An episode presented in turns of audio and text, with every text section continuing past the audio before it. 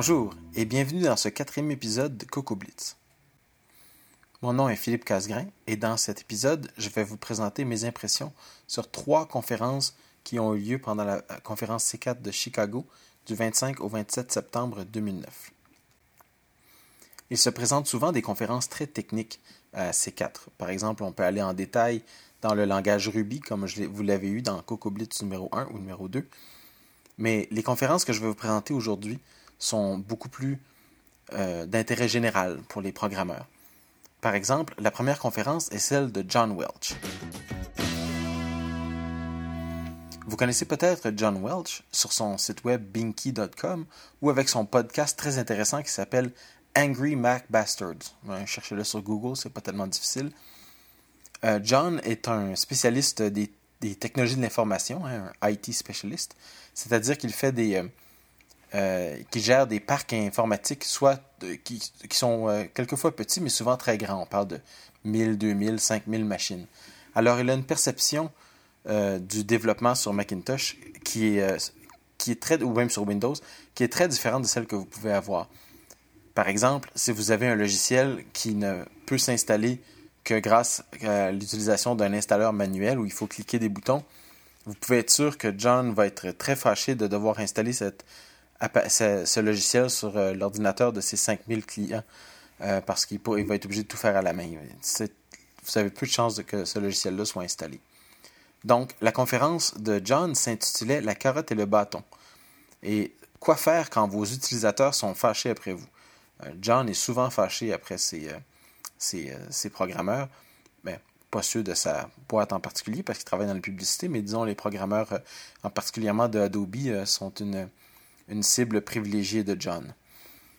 Euh, la première chose qu'il recommande, d'un point de vue d'un utilisateur, c'est qu'il faut les écouter.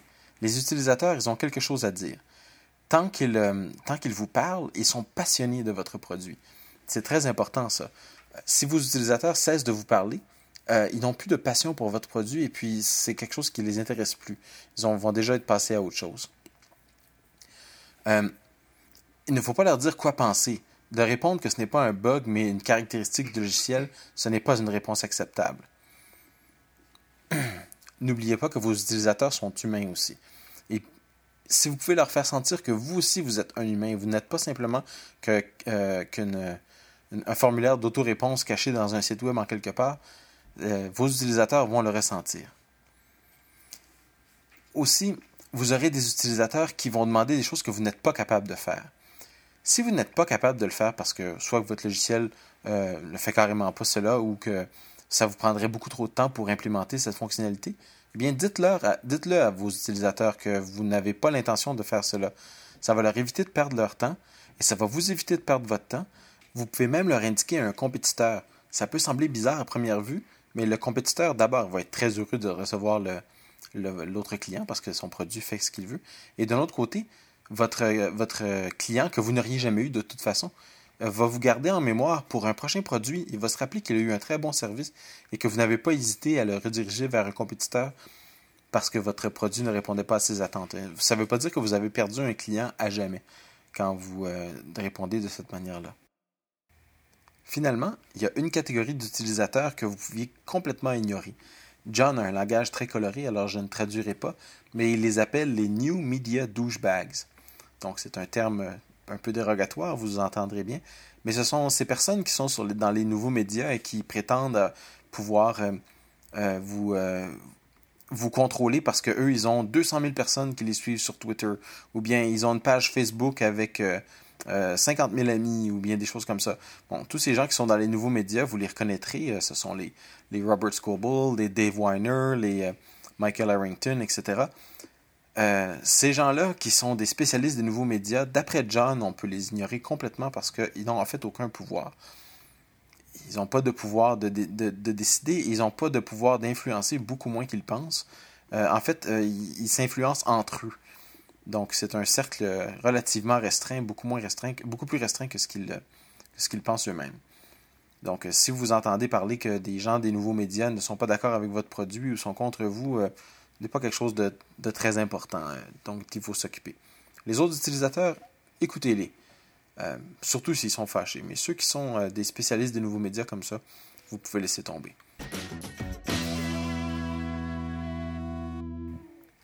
Un petit blitztalk très intéressant était celui de Ken Aspesla qui était à propos d'être euh, à temps plein. Alors, à temps plein en tant que développeur indépendant, on s'entend.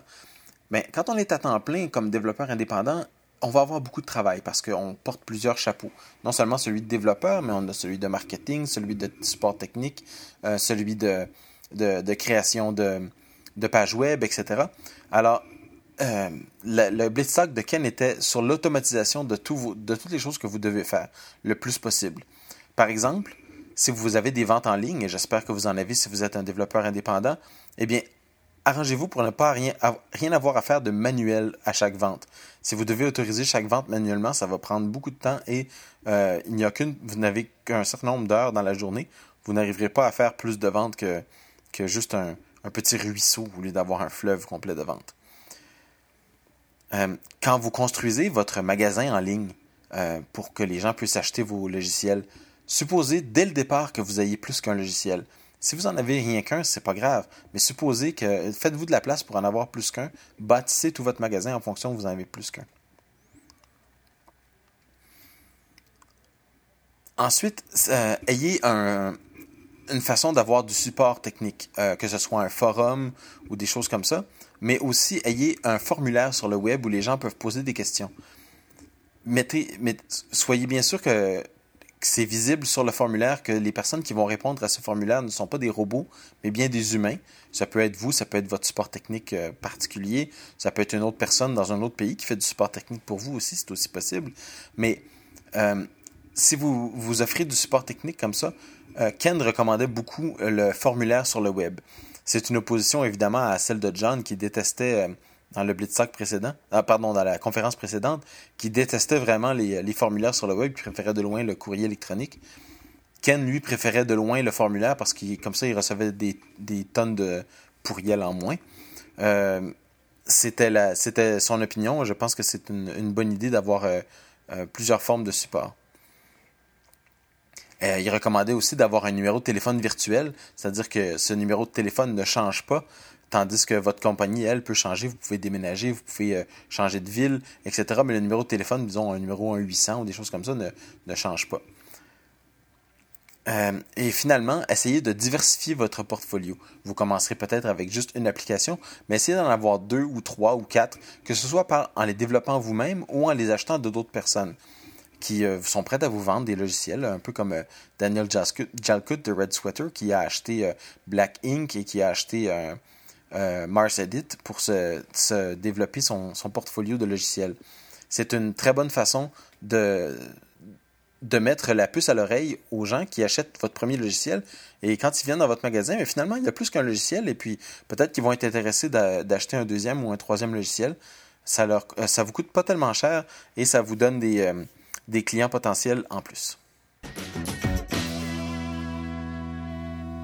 Et finalement, pour conclure cette série de Coco Blitz, la dernière présentation d'aujourd'hui sera celle de Michael Lupp, que vous connaissez peut-être comme RANDS, R-A-N-D-S, de RANDS in Repose, un excellent site web sur la gestion des euh, programmeurs et des humains en général. C'est ceux qui veulent apprendre comment faire du management. Là.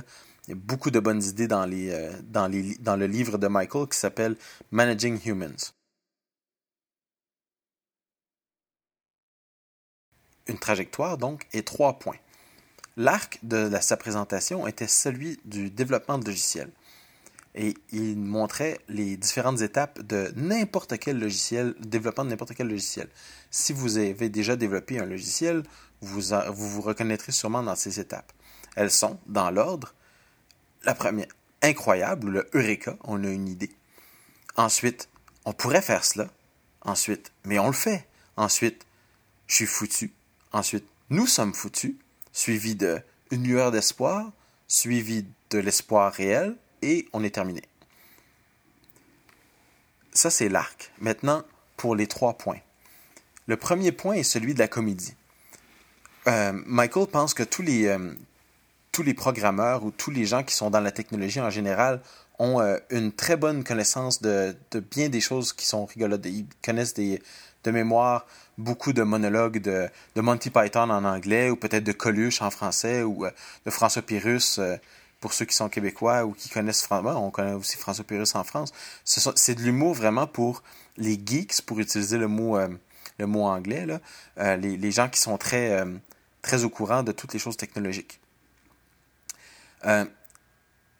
Le gros avantage d'avoir ces connaissances de comédie, ce n'est ce pas qu'on est rigolo, parce qu'en fait, au début, on est un peu rigolo, puis on fait ça pour être drôle, parce que c'est plus facile que d'être que d'être fort ou que d'être bon en, sport ou, euh, ou, des choses comme ça.